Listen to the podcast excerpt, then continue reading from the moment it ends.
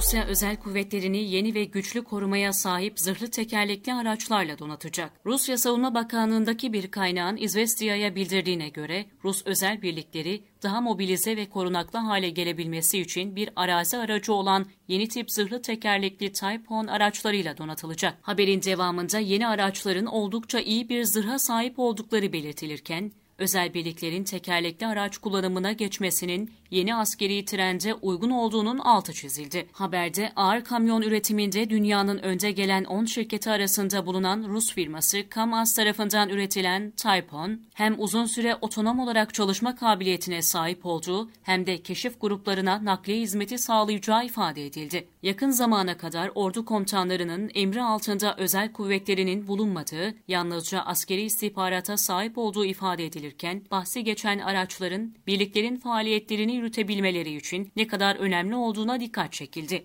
10 350 beygir gücünde dizel motorla donatılmış, 10 koltuklu bir araç olduğu, yakıt ikmali yapmadan 1000 kilometreye kadar yol alabildiği ve dik yokuşlara tırmanma kabiliyetinin bulunduğu ifade edildi. Öte yandan aracın 7.62 kalibrelik zırh delici mermilere karşı dayanıklı olduğu ve V şeklindeki tabanı sayesinde altında mayın patlaması halinde patlamadan yayılacak enerjiyi dağıtma kabiliyeti olduğu vurgulandı ve aracın dairesel kameraya ve mayın önleyici içsiz lastiklere sahip olduğu eklendi.